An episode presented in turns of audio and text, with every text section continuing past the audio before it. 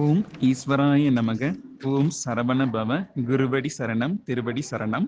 இன்றைக்கு நாம் மூளை என்னும் புத்தகத்தில் இருந்து அடக்கம் என்னும் தலைப்பில் அத்தியாயம் இருபத்தெட்டிலிருந்து சில உயரிய கருத்துக்களை நாம் சிந்திக்க இருக்கின்றோம் இப்போ எனக்கு ஒரு வடிவேலு காமெடி தான் ஞாபகத்துக்கு வருது. அதாவது அவர் வந்து டெல்லியில இருந்து நமக்கு ஏன் பவர் அண்ட் மணி டிஸ்ட்ரிபியூஷன்லாம் ப்ராப்பரா வரல அப்படிங்கிறதுக்கு ஒரு காரணம் சொல்லுவாரு. இந்த டிஸ்டன்ஸ் அதிகமா இருக்கிறதுனால தான் டெல்லியில இருந்து நமக்கு வந்து ப்ராப்பரா பவர் டிஸ்ட்ரிபியூஷன்ஸ் வந்து கரெக்டா கிடைக்க மாட்டேங்குது. அதனால என்ன பண்ணணும் நம்ம அப்படியே தமிழ்நாட்டை அப்படியே தூக்கி டெல்லிக்கு பக்கத்துல வச்சிட்டோம்னா டெல்லியில இருந்து ரொம்ப ஈஸியா எல்லாம் வாங்கிக்கலாம் அப்படிங்கிற மாதிரி ஒரு காமெடி இருக்கும். எனக்கு அதுதான் இப்ப ஞாபகத்துக்கு வருது. ஏன் புதன் சிறபி வந்து ரொம்ப கனி கழிவுகள் அற்ற நிலையில் மிக உயரிய பாதரச ஆற்றலையும் பெறுகிறது? ஏன் சனி சிறுபி வந்து மிக அதிக கழிவுகளை பெற்று இரும்பு எண்ணும் நஞ்சாற்றலாக திரிகிறது? அப்புறம் சந்திர சிறபி ஏன் மிக அதிகமான நரம்பிலைகளை கொண்டிருக்கிறது? அதிகமான நரம்பிலைகளை கொண்டிருப்பதால் மிக அதிகமான உராய்வுகளை ஏற்றி மிக அதிகமான அமில கழிவுகளையும் ஏற்கிறது அப்படிங்கிறது. இதுல இப்போ ஒர்க் பிளேஸ்ல நீங்க இப்போ நல்லா கம்பேர் பண்ணி பாருங்க. ரொம்ப யார் ஒர்க் பண்ணிட்டு இருக்காங்களோ அவங்க வந்து அந்த பாஸ்ட்டை வந்து நிறைய திட்டு வாங்குவாங்க. அவங்க நிறைய ஒர்க் பண்ணிட்டு இருப்பாங்க. But as they are having more connections with the boss there will be a friction எதுவுமே வேலை செய்யாமல் நல்ல ஜாலியாக சுற்றிக்கிட்டு யாரையாவது போட்டு கொடுக்குறவங்க பார்த்தீங்கன்னா நல்ல ப்ரொமோஷன்லாம் வாங்கி ஜாலியாக இருப்பாங்க. இதுதான் இன்றைய கலியுகத்தின் நிலை. இது என்னோட எக்ஸ்பீரியன்ஸ் கூட. நான் கூட எல்லா ஊருக்கும் நம்ம தானே பண்ணுறோம் ஆனால் ஏன் ப்ரொமோஷன்லாம் கொடுக்க மாட்டேன்றாங்கன்னு கொஞ்சம் யோசிப்பேன். ஸோ இது கூட ஒரு காரணமாக இருக்கலாம். அதிக அதிக ஆற்றல் அதிக உராய்தல் அதிக அமில கழிவுகள். ஓகேங்களா ஸோ இது சும்மா joke but for your reference so இந்த இப்போ பார்க்கலாம். இப்போ இந்த எண்ட் ஆஃப் தி சாப்டர்ல வந்து சங்கு மற்றும் சக்கர சுரபிகள் அதாவது சிவன் விஷ்ணு கையில பாத்தீங்கன்னா ஏன் ஒரு ரொம்ப நாத்திகர்கள்லாம் சில கொஸ்டின் கேட்பாங்க. அன்பை போதி திடும் தெய்வங்களின் கையில் ஆயுதங்கள் எதற்கு? அப்படின்னு ஒரு கொஸ்டின் கேட்பாங்க. இப்போ ஆனா பராசக்தி கையில கரும்பு ஏன் இருக்குன்னு யோசிக்க மாட்டாங்க. இவங்க கையில பாத்தீங்கன்னா சூலாயுதம் சிவன் கையில சூலாயுதம் அப்புறம் நம்மளோட விஷ்ணு கையில சக்கரம் சங்கு அப்புறம் வேற என்ன இருக்கு? அந்த மாதிரி நீங்க கொஞ்சம் கமர் முருகன் கையில் வேல். இவையெல்லாம் அஹ், நீங்க கொஞ்சம் அது பேர் என்ன? மெய்வெளிச்சாலை ஆண்டவர்கள் அப்படின்னு ஒருத்தர் இருக்கிறாரு.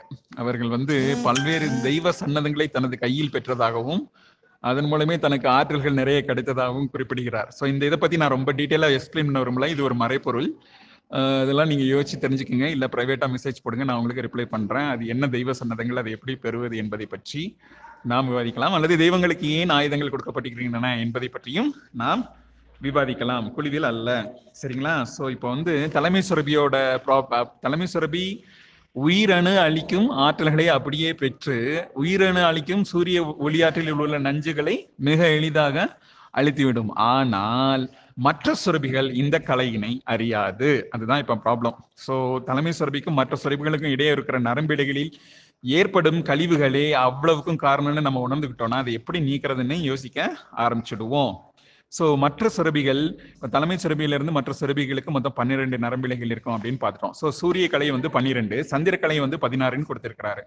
ஸோ தலைமை சுரபியிலிருந்து சந்திர சுரபிக்கு நரம்பிலைகள் ஆரம்பிக்கப்பட்டிருக்கும் சந்திர சுரபி மட்டுமே மற்ற எல்லா சுரபிகளோடும் நரம்பிலைகளோடு இணைக்கப்பட்டிருக்கும் அப்படின்னு ஒரு இது கொடுத்திருக்காரு. அப்ப தலைமை சுரபி நரம்பிலைகளோடு இணைக்கப்பட்டிருக்கவில்லையா?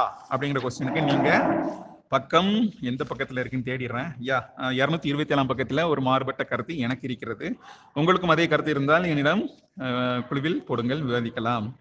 ஸோ சந்திர சுரபி என்பது எப்படி பன்னெண்டு பதினாறு இலைகளை பெற்றிருக்கும் அப்படிங்கிறத ஒரு எக்ஸ்பிளனேஷன் டூ டுவெண்ட்டி சிக்ஸ் பேஜில் இருக்கு. நீங்க அதை படிச்சு தெரிஞ்சுக்கிட்டா நல்லா இருக்கும்னு நினைக்கிறேன். இதை எக்ஸ்பிளைன் பண்ணும்போது உங்களுக்கு கன்ஃபியூஸ் ஆகிறதுக்கு நிறைய வாய்ப்பு இருக்கிறது என்பதால் நான் அதை அப்படியே ஸ்கிப் செய்து விடுகிறேன். பட் இருநூத்தி இருபத்தி ஆறாம் பக்கத்தில் என்னோட கணக்குப்படி மொத்தம் பதினெட்டு நரம்பிலைகள் வருது. ஆனா சந்திரக்கலைகள் பதினாறு என்பதை நமது முன்னோர்கள் அறிந்தே குறித்து வைத்திருக்கின்றனர். அவர்கள் ஒருபொழுதும் தவறிழைத்திருக்க வாய்ப்பு என்பது இல்லவே இல்லை.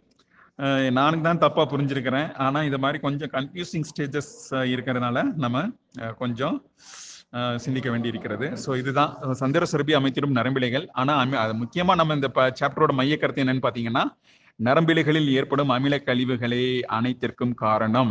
ஆக்கமும் இயக்கமுமே அடக்கத்திற்கு காரணம் அப்படின்னு சொல்றாரு. ஸோ இப்போ ஒரு சும்மா ஒரு உங்களை இரிட்டேட் பண்ற மாதிரி ஒரு கொஸ்டின் கேட்குறேன் ஆக்கமும் இயக்கமுமே அடக்கத்திற்கு காரணம். அப்போ ஆக்கம்ங்கிறது நம்ம பாதரச கனிம வள ஆற்றல் என்பதை ஏற்றுக்கொள்கிறோம். இயக்கம் என்பதை நமது தாமிர கனிம வள ஆற்றல் என்பதாக ஏற்றுக்கொள்கிறோம். தென் அடக்கம். அப்போ ஆக்கமும் பாதரச கனிம வள ஆற்றலையும் ஏற்காம தாமிர கனிம வள ஆற்றலையும் ஏற்காம நம்ம வ- அதிகாலை சாரி மத்தியானம் மூணு மணி வரைக்கும் தூங்கிட்டு இருந்தா இந்த ரெண்டு ஆற்றல்களையும் நம்ம ஏற்க போறதில்லை. அப்போ நமக்கு அடக்கம் என்பதே நிகழாதா? மூன்றாவது பிரிவாக நீங்க இப்படி கம்பேர் செஞ்சீங்கன்னா இது கொஞ்சம் இல்லை நான் ஜஸ்ட் வாண்ட் ஏன்னா எல்லா பாயிண்ட்லயும் நம்ம யோசிச்சு நம்ம இந்த நூல்களை நம்ம புரிந்து கொள்ள வேண்டியிருக்கிறது. இந்த கொஸ்டின் கொஞ்சம் எடக்கு எனக்கு குதர்க்கமான கொஸ்டின் பட் மேலோர்கள் மன்னிக்கவும். ஆனால் புரிதலை மேம்படுத்தவே இது போன்ற கேள்விகள் கேட்கப்படுகின்றன. வேறு எந்த ஒரு நோக்கத்திற்காகவும் எவரையும் காயப்படுத்தும் எண்ணம் துளி அளவு கூட இல்லை என்பதை நான் மனப்பூர்வமாக தெரிவித்துக் கொள்கிறேன். இதுதான் இன்றைய இன்றைய வகுப்பிலிருந்து இன்றைய டிஸ்கஷன்ல நம்ம கற்றதும் பெற்றதும் மீண்டும் ஒரு அத்தியாயில் சந்தி அத்தியாயத்தில் சந்திப்போம். அதுவரை நன்றி கூறி விடைபெறுகிறேன். நன்றி வணக்கம்.